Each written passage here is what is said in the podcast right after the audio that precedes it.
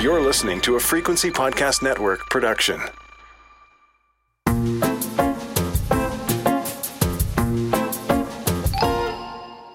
Hi, I'm Sherry Davis, Canada's dogmaster and the trainer of Rex on the hit TV series Hudson and Rex. This week, we're examining how dogs and cats really get along. Welcome to How to Dog.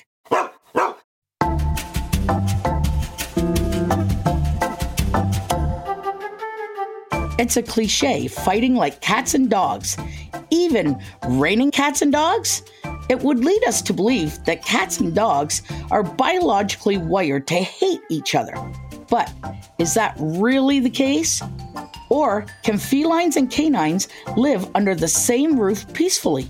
This week, we're speaking to a couple of canine and feline behavior experts to find out the truth. Why should you be careful when it rains cats and dogs? I don't know. Why?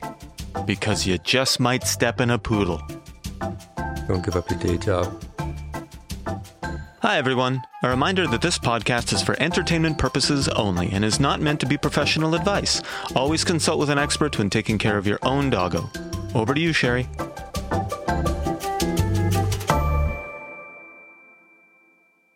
My first guest today is Dr. Karen London. She's a certified applied animal behavioralist. She is the author of 6 books about canine training and behavior, including her most recent, Treat Everyone Like a Dog, How a Dog Trainer's Worldview Can Improve Your Life. She's also an adjunct professor in the Department of Biological Sciences at Northern Arizona University. Dr. Karen, welcome to How to Dog. Thank you so much for having me on your podcast. I'm so happy to be here. Well, thank you for joining us. And could you tell our listeners what it is that you do? Sure. I am a canine behaviorist and a dog trainer. So I work with primarily dogs with serious behavioral issues. My specialties are in aggression and play behavior, but I work with dogs with all kinds of issues. And I also do some work with service dogs and general training and lots of dog-cat harmony issues to be worked on. You know, so many households have dual animals. So primarily dogs and cats. I know that there's reptiles and dogs, but the biggest problem that we find that we're hearing from our listeners is our dog and our cat don't get along. We're hoping that you can shed some light on this. When you first are introducing a dog and a cat, whether the cat is at the house and you're bringing a new dog home or the reverse, the best advice I could give anyone is to do it right, because you can't do it over. If an initial dog and cat introduction doesn't go well, it's so much harder to turn it around. Cats are notorious for not getting over things easily, or as people like to say, holding a grudge. And I like to keep them separated at first. For the first few days or weeks, keep the cat in one area and the dog in another area. And I know that's hard, but the idea is that it's temporary, and they each should have everything they need, food and water and toys and a litter box for the cat and activity with you.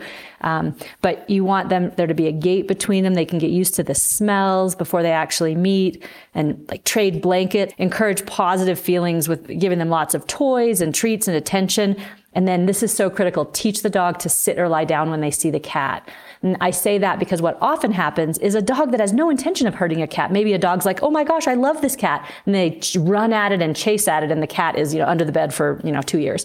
And we don't want that. So we teach the dog that the default is to sit or lie down when seeing the cat, everything else in the future of their relationship goes really well.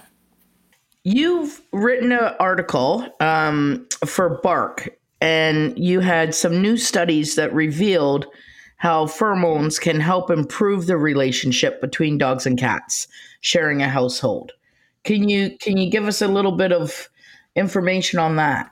Yes, definitely. Well, this was about a 6-week study, and people volunteered to be in it. And sort of the criterion for being in the study was basically, are you a household in which you think there is some room for improvement in the relationship between your dog and your cat?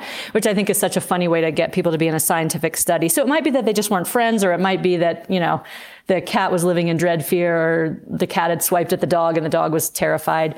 But basically what they found is that if they put a pheromone that helps dogs relax or a pheromone that helps cats relax, they did a lot better. The study didn't use both of them, which would obviously be the next step, and lots of people do that.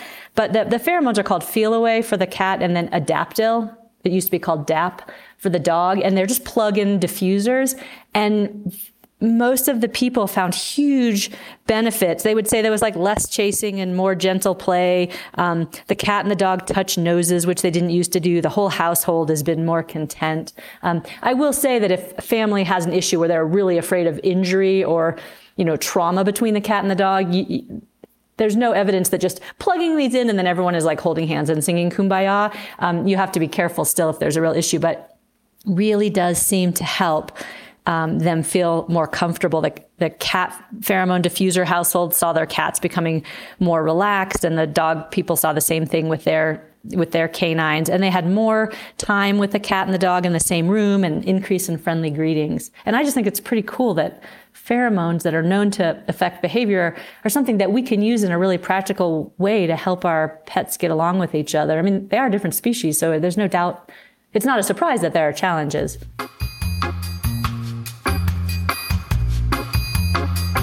I'm Sherry Davis, and today on How to Dog, we're talking about dogs and cats and how to help them get along. Later in the show, I'm going to speak to Dr. Zazie Todd. She started the website Companion Animal Psychology to help people help their cats and dogs get along. That's coming up shortly. Right now, I'm speaking to Dr. Karen London, an author and applied animal behavior expert. One of the things I hear a lot is, my dog doesn't like white dogs. So if we get a multicolored cat, my dog should be okay with it, right? I had a client who said that her dog didn't like white dogs, and we went on a walk and we saw a bunch of white dogs, and it's true that her dog didn't like those dogs, and that's where the challenges were, and did fine with all the other dogs. But it just so happened that all of the white dogs were also really barky. And I think that the barking was the problem, not the color. But I love that people are looking for patterns. But there's certainly no guarantee that if you get a cat that seems to fit outside the triggers they've noticed with other dogs, that it will be okay. Most dogs, if they've had experience with cats when they're young as puppies, are more likely to do well with cats. That to me is one of the major determining factors, because if they've been socialized to cats and they understand that they're social partners, yes, they still need to meet this new one, make their acquaintance and learn to get along, but they're not in that situation like some dogs that have not seen cats, and how do they tell that it's any different than a squirrel? Like, or some dogs, you'll see them be like, oh, dear heavens, what is that thing? You know, kind of a reaction. So I think familiarity is helpful, but certainly a cat that looks anything like a dog that the dog's okay with is no guarantee. You know, I think they're more paying attention to the salient factor that this here is a cat, and that is different. And is it better to get it? Like, is there any benefit? Let's say, I'm not going to say better, but is there a benefit to get either the dog or the cat, one of the two species, as a puppy or a kitten to introduce to the adult animal that you already have? Yeah, I think there are some potential advantages, but I don't think it has to be that way. Like, say you bring a kitten into the home, the kitten then, it's sort of a blank slate in terms of dogs. And then the goal would be to try to make sure all of that cat's experiences with the dogs are positive. And likewise, if you brought a puppy into the house and there was an adult cat or cats there, you want that puppy to have nothing but positive experiences with the cats, which is no small feat either way, but that's the goal. But if you bring in an adult animal, first of all, they don't have that blank slate. They can't be socialized in the same way once they're beyond that really critical baby phase. And for all you know, the cat or the dog that you're bringing in has already had a bad experience with a member of that other species. And so that can be challenging. Here's another thing that I've heard in the past is people say, you know, when we have dogs come over to our house, we've always been told to introduce them outside and then to bring them in the house together. So it's kind of like on neutral grounds and then coming into one of their domains. Is that something you recommend for a cat dog introduction, is maybe do it outside, or is it safer and better to do it within the home? It's sort of like a two-part thing. I totally agree. I love to introduce dogs outside, partly because then you don't have the confined space. There aren't any territorial issues. And also because when dogs greet, they'll often urinate and then walk away, and then the other dog can smell their urine and get information. You can see this at a dog park. If one dog comes in and everybody crowds it, that dog will often, squat, pee, and get out of there. And then they can kind of get to know them from their pee while the other one has a little pee. So they can't do that inside if they're house trained. So I do like to introduce them outside. With cats and dogs, I do tend to do it inside just because it allows more control with gates and fences. I do like gates between dogs and cats at first. They can get used to each other. And then once they seem to be able to sniff through the gate and have a positive experience, the dog is calm and not looking like it's chasing. The cat isn't trying to, get away. Then I would start to have them together. And this could be weeks down the road with at least the dog on leash, and even the cat if the cat's comfortable with the leash, so that you still have some control. But since I don't like to have them so close and on leashes, I can't really have them outside because, they could get away. So when I'm introducing the animals, if let's say the dog is charging and barking, what would they do? How would owners handle that situation? The cat is meow, and the dog is just at the gate and jumping and, headbutting that gate. Is it a discipline? Is it a redirection? Is it a calming? What should our listeners do? Well, as is so often the case, I would advise trying to avoid ever getting to that situation. So I'll talk about how to do that. And then if, whoopsie, it does happen, then where to go from there. So what I like to do, say you have a dog at home and you're going to be bringing home a cat. The first thing I would want to do is have some kind of a dish towel or a blanket that the cat sleeps on, or you rub it and then you bring it home, present it to the dog so the dog sniffs it, and then give the dog a treat over and over and over again, dozens and dozens of times. This smell equals a treat. So they start to get positive associations with it. Same with if it's a cat that's there and you're bringing a dog home. If you don't think that you have a dog and a cat that, sometimes people have a dog and oh, he's had tons of cats. He's always liked cats, or vice versa with the cat. Then it's less risky. But I'll start signs with two gates so they can't actually be right at the gate with each other. I'd ideally have a person with a cat and a person with the dog, adults or, at least older, teenagers or something. And if there's any indication that they're about to, digress that way, whatever, you just, move them away from each other. You walk the dog to another room, you move the cat to another room, you throw a blanket over the fence so they can't see, or the gate so they can't see each other, immediately separate them. The goal is to have every interaction be positive. So if it does get not positive, you just interrupt immediately. And have you ever run into a case where the problem is not the dog, it's the cat? Definitely. I find that the most common problem is the dog chasing the cat, sometimes in a potentially dangerous or predatory way, sometimes playful, but either way, the cat's nope, thanks. I'm out of here. But sometimes the best thing that can happen, honestly, is if it's a friendly, sociable dog and a friendly, sociable cat, and the dog charges and the cat just swats at the dog once. Sometimes that's the best thing that can happen. The dog's got it, and then they're fine, and then they can become friends. But sometimes there are cats that will scratch and leap on the backs of dogs, and the dog geez, I just play bowed, for heaven's sake. It can sometimes be the cat, and it often is cats will scratch and claw or ambush. Sometimes, and this has happened to people too, a cat will hide behind something, leap out and bite at dogs or human ankles. And that in fact, a few months ago, I had a case with a dog that was terrified of the dining room because the cat had ambushed the dog from behind the buffet and had scratched him, and he was hurt. He wasn't seriously injured, didn't need veterinary care, but I'm sure it hurt, and I'm sure it was scary, and I'm sure the dog was darn that cat. Ultimately, from the sounds of things, the best thing to do is separation and then socialization through a divider. Yeah, definitely. And also starting with short sessions when they're together.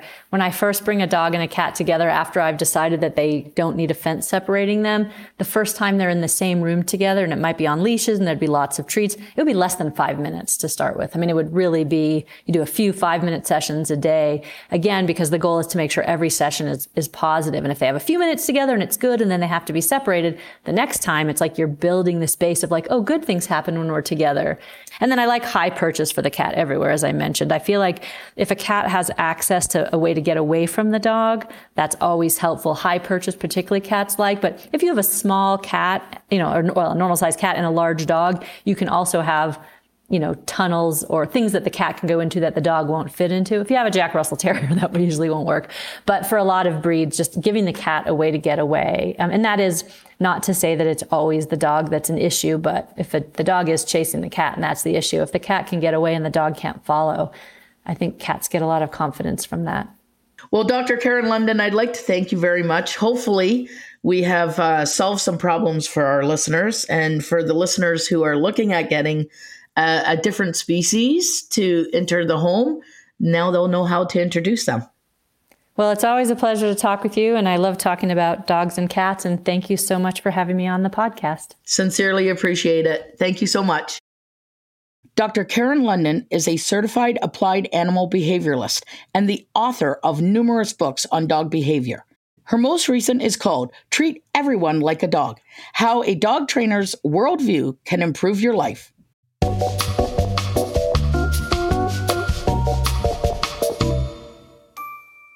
I'm Sherry Davis, and this is How to Dog. Today, we're talking dogs and cats and how to help them get along, especially if they're sharing the same home. Well, I had a cat, and his name was Butch. I've had lots of cats, but this cat in particular, his name was Butch, and he was better than any of my dogs.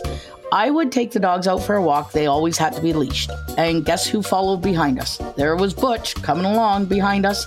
He never barked at anybody. He never chased anybody.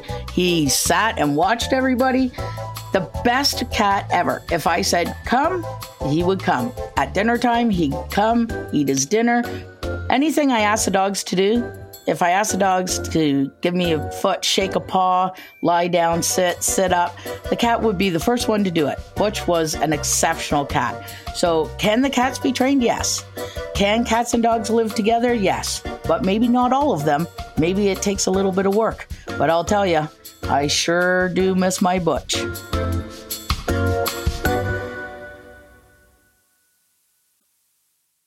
My second guest today is Dr. Zazie Todd. She's an animal behavior expert, but unlike Dr. Karen, Dr. Zazie is going to offer us the feline perspective. She runs a website called Companion Animal Psychology and writes a newsletter called The Positive Post. Her latest book is called Purr, The Science of Making Your Cat Happy. Hi, Dr. Zazie Todd. How are you? I'm good, thank you. How are you? I'm very well. I'm so excited about today's topic. Could you please tell our listeners before we start talking what it is that you do and who you are? So I'm Zazie Todd. I have written two books. One is Purr, The Science of Making Your Cat Happy, which came out this year. And my first book was Wag, The Science of Making Your Dog Happy, which came out a couple of years ago. So I'm all about helping make our pets as happy as possible according to science. And I write Companion Animal Psychology blog. I have a PhD in psychology. I have a CTC in dog training from the prestigious Academy for Dog Trainers. And I have an advanced certificate in feline behavior from International Cat Care. And I love both species. So I'm really excited to be talking about both cats and dogs in the same conversation. If you think back many years ago, there weren't as many dogs that were considered our family members. And there weren't as many cats living in our homes considered our family members. Cats had a job and they were to, you know, rid of rodents, and dogs had a purpose, and a lot of dogs used to live outdoors and guard dogs. And, you know, now these dogs and these cats are part of our family, and we want to coexist in one den with these animals. And a lot of people are having issues doing it. Yes, and you're right that so much has changed. And one of the other things that's changed for cats is many of them are actually indoors only. And that means if they don't like the setup or they don't like people or other animals in the house, they've got no way of getting away from them. So that has to be taken into account as well. And really, people are expecting cats and dogs to get on well. And I think often people hope that the cat and the dog will be cuddly together. And I know it's like super cute when you get that kind of relationship. It doesn't have to be like that. What you just need is to know that both of them are comfortable with each other and happy with each other. And if they don't feel like going so far as to cuddling, that's okay, so long as they're happy. Here we go. We're going to get down into some down and dirty stuff, because a lot of people don't even realize the difference between the feline and the canine. They are two completely different species. Yes, they're very different. They have very different needs. They can learn to live with each other very well in many cases, but they even have different ways of communicating. For example, cats like to greet each other by sniffing the nose, whereas, as we know, dogs are more likely to go and sniff the butt, and your cat is probably not going to be too keen on that.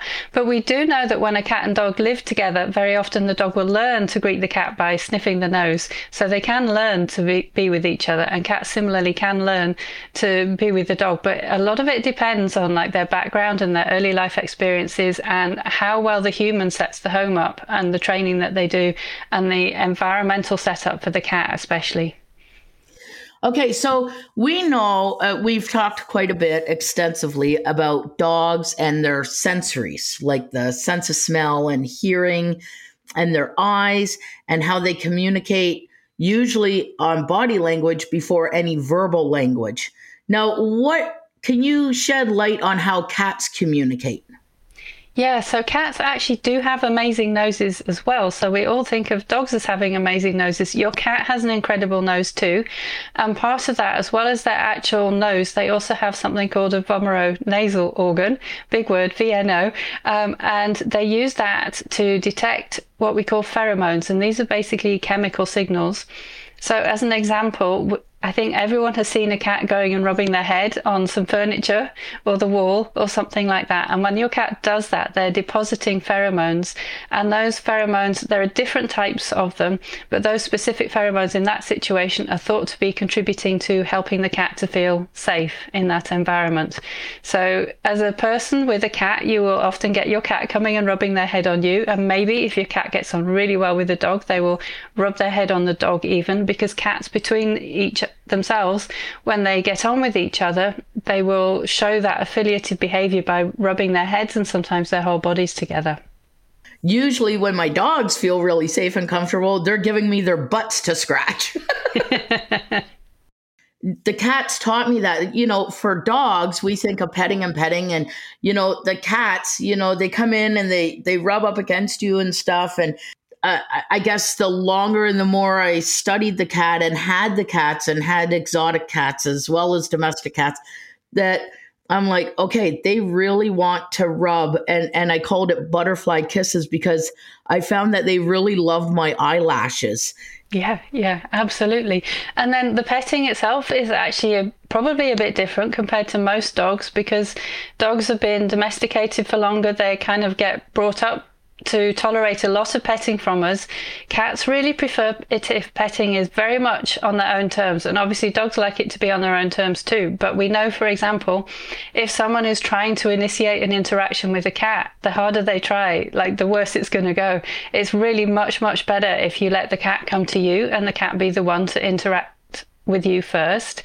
And also, cats like petting to be quite frequent, but only for a short period of time. So they don't want you to pick them up and pet them loads and loads and loads and then think, okay, I'm done for the day. They'd like you to stop a lot sooner, but then to make sure that you come back and do it again. And also they like it if those interactions are quite predictable for them, because that helps them also to feel in control too. So if they know what kind of interaction they're going to have with you and you're going to give them a choice, that helps them to feel much happier. It's amazing. It just amazes me, because we think of cats and dogs as basically very similar to what they like and what they do. And they're so different. If I'm trying to introduce a cat and a dog, so let's say we're going to do both scenarios. I already have a dog in the house and I have fallen in love with a kitten and I want to bring a kitten home. Is there a way to do this properly? Yes, Absolutely. But the thing that's most important is the comfort of the kitten or adult cat if you're bringing an adult cat. And whether you get the cat first or second, the real thing is to focus on the cat, because we know that the cat's comfort is the most important in that situation. And that's partly because some dogs can be a risk to cats. But it's great that you're mentioning a kitten, because we know that in general, actually, it works best if you get the cat or kitten first and then bring the dog into the home after that. So for an adult cat to come into a home with a dog, if they haven't had any prior experience of living with a dog, that's going to be a big adjustment for them. But kittens are still young, and kittens have a sensitive period for socialization, just like puppies do. But in kittens, it's between 2 to 7 weeks. So that's probably over before you bring the kitten home, because maybe they'll be 8 weeks, but maybe they'll be 12 weeks old. But they're still young, and their brain is still flexible, and they're still learning. So if you are bringing a kitten into the dog, that kind of is much easier than trying to bring an adult cat who isn't used to dogs at all. So if I have a cat, so let's say I'm bringing home a kitten and I'm all excited, and, you know, I walk into the house and the dog is excited, and I've got a fairly well-behaved dog that, you know, I know isn't going to snatch it out of my arms, but the cat is like hissing and clawing and biting or whatever. I find like cats don't understand or train the same way as a dog. So in that case, like, what do you do with a cat who is reactive? Is there a way to train a cat not to be reactive or help it be a little less reactive? Yeah, so since this is an imaginary situation, let's back up a little bit and let's think about it from the very beginning, from the kitten's point of view. You don't want to bring the kitten in and give them the run of the whole house to begin with. Even if you didn't have a dog, you would want to confine them to one room until they get used to it, and you'd have everything they need in that one room. But the other thing is, you're not going to introduce them to the dog right away. You need to make it a really slow and gradual introduction. And your aim is to make sure that the kitten feels that they already know the dog before they actually get to meet. So we just talked about them having amazing noses. So we'll probably start with scent, and you will get something that smells of the dog, like a blanket that the dog has been lying on, and you would take it to the room with the kitten in, and you would put it in there, and you wouldn't force the kitten to interact with it. You would wait, you would give them a choice to come up to it, and it would be similar, because you can actually train cats. So you could try and do a bit of work with giving treats at the same time as they come and smell, to try and create a positive association with that smell. That will help if you feel like doing that. But you want to wait until they are coming up happily to anything that smells of the dog, and they're interacting with it, they're sniffing it, they seem quite comfortable with it, they look quite relaxed in the presence of that smell. And wait until that point before you try to move forward. And so the next step might be for them to see each other, but you don't want to go full on and have the kitten in the room with the dog, because that's going to be too much. So you're getting the message that this is quite a slow process, basically. So to begin with, you might have the door just ajar a bit, and the dog on one side, and a well-behaved dog doing something where they're not paying attention to the cat. So you've got them in a sit or a downstay, or they're playing tug with someone or something. But sit is going to be easier, because then they're keeping quite still. They're less threatening to the kitten. And the kitten can sense them through the door. But again, you want to be distracting the kitten. And ideally, you might be playing with a one toy with the kitten. So you've got two people here, one to control the dog and one to keep the kitten happy too. And you do that for a bit and see how it goes. And then you shut the door. And then you'll do that again over several times before you even start to have any careful, supervised actual interactions with them. So that's a slow process. And I think the biggest mistake people make is to go too fast. And if you just take your kitten and put it in the room with the dog, and it's not had any prior experience with dogs, it's probably going to run and hide. And it may well be hissing or clawing at the dog. And you want to avoid that as much as you can. You don't want to put them in a situation where they're scared. You want to get things off to a good start, you know, set them up for success, make it as happy as you can right from the beginning. Okay, so vice versa here. If I'm going to take something that smells like the dog to the kitten, should I take something that smells like the kitten to the dog? Yeah, that would be perfect.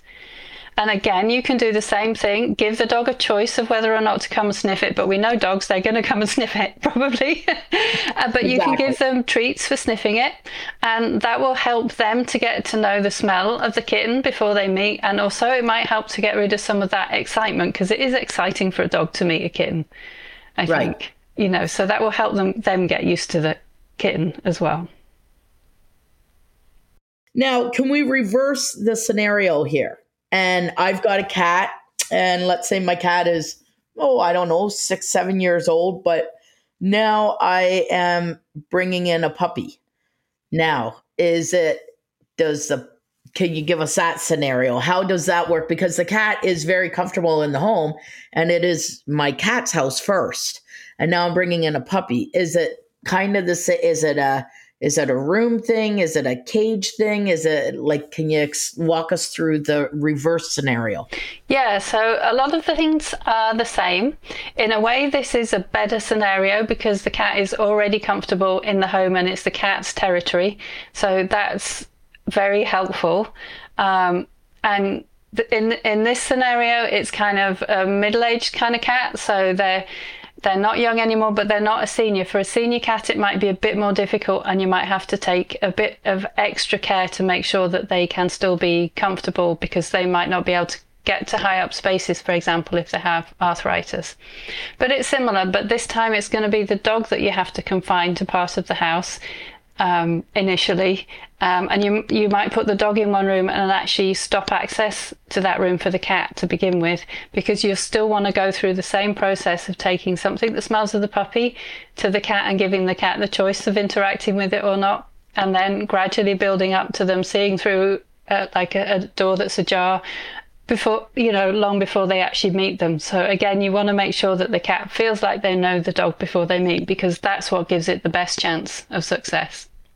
And the other thing is, puppies are bouncy, so you really do want to make sure that the first times they meet that it goes well for both species, because you don't want an angry cat to go and scratch the puppy and frighten the puppy, but at the same time you don't want the puppy to be far too bouncy for the cat, so you want to be having someone there with something to distract the puppy for the first few times that they see each other.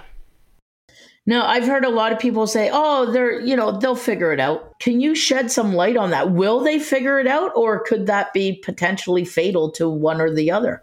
Well, it could be very risky, and it wouldn't be a sensible thing to do. I mean, some dogs are actually quite a risk to a cat. It depends very much on the dog, but some dogs will chase a cat if they run. Some dogs really shouldn't be in the same home as a cat because they see cats as food. So if they've got a strong prey drive, then they're not even safe to be in the same house together. You shouldn't be planning to mix them. But assuming that it's a dog that is safe with cats, even so, if you see any signs of stress, you want to intervene and do something to make it better, because otherwise potentially it's going to get a lot worse. And I think one of the issues is that people aren't very good at recognizing signs of stress, especially in cats, but not necessarily that good at recognizing it in dogs either, but especially with cats. So they may not actually notice that there's a problem until you get to the point where the cat is hissing or scratching. And really you want to notice signs of stress long before that and intervene to do something about it. So if the cat is running away from the dog, if the cat has kind of quite a closed body posture, like the more stressed cats get, their ears go back, they get lower to the ground, they kind of get closed in, their paws will be tucked in, their tail will be tucked in. If you see any signs of the cat appearing to be stressed in the presence of the dog, you want to do something about that. And that might involve training the dog, but it most likely will also involve making some changes to the environment to help the cat be more comfortable. Well, Dr. Zazie Todd, I'd like to thank you very much. Hopefully we have just made a lot of relationships going forward a lot easier and a lot better. So thank you so very much for being with us today.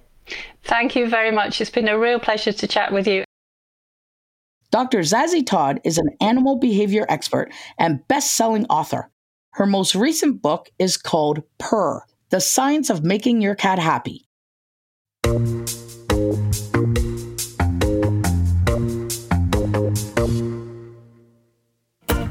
Well, whether you call yourself a cat person or a dog person, I hope we can agree that we're all animal lovers and we don't have to fight like cats and dogs because, as you've heard today, even cats and dogs don't need to fight.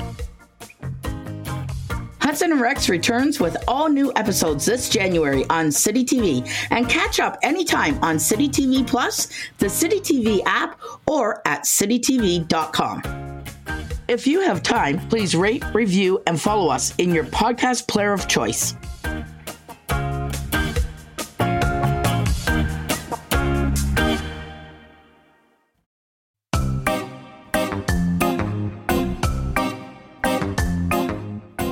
And now it's time for Fun Dog Facts. Do dogs laugh? Or have a sense of humor? Maybe this seems like an absurd question, but research shows the answer to both questions is a definite yes. While humans laugh in a very obvious way, with dogs it's a little more nuanced. But they do laugh. It's called play panting. They open their mouth and hold it open. It looks a bit like they're grinning from ear to ear. This leads us to wonder about their sense of humor, which was observed by Charles Darwin. Like humans, a dog's sense of humor tends to be rather unique to each dog. So, what are the funniest dog breeds? Of course, it's hard to generalize, but one study suggested that Irish setters laugh more than most dogs, and Pekingese, the least. But I'm sure there are Pekingese owners out there who will disagree.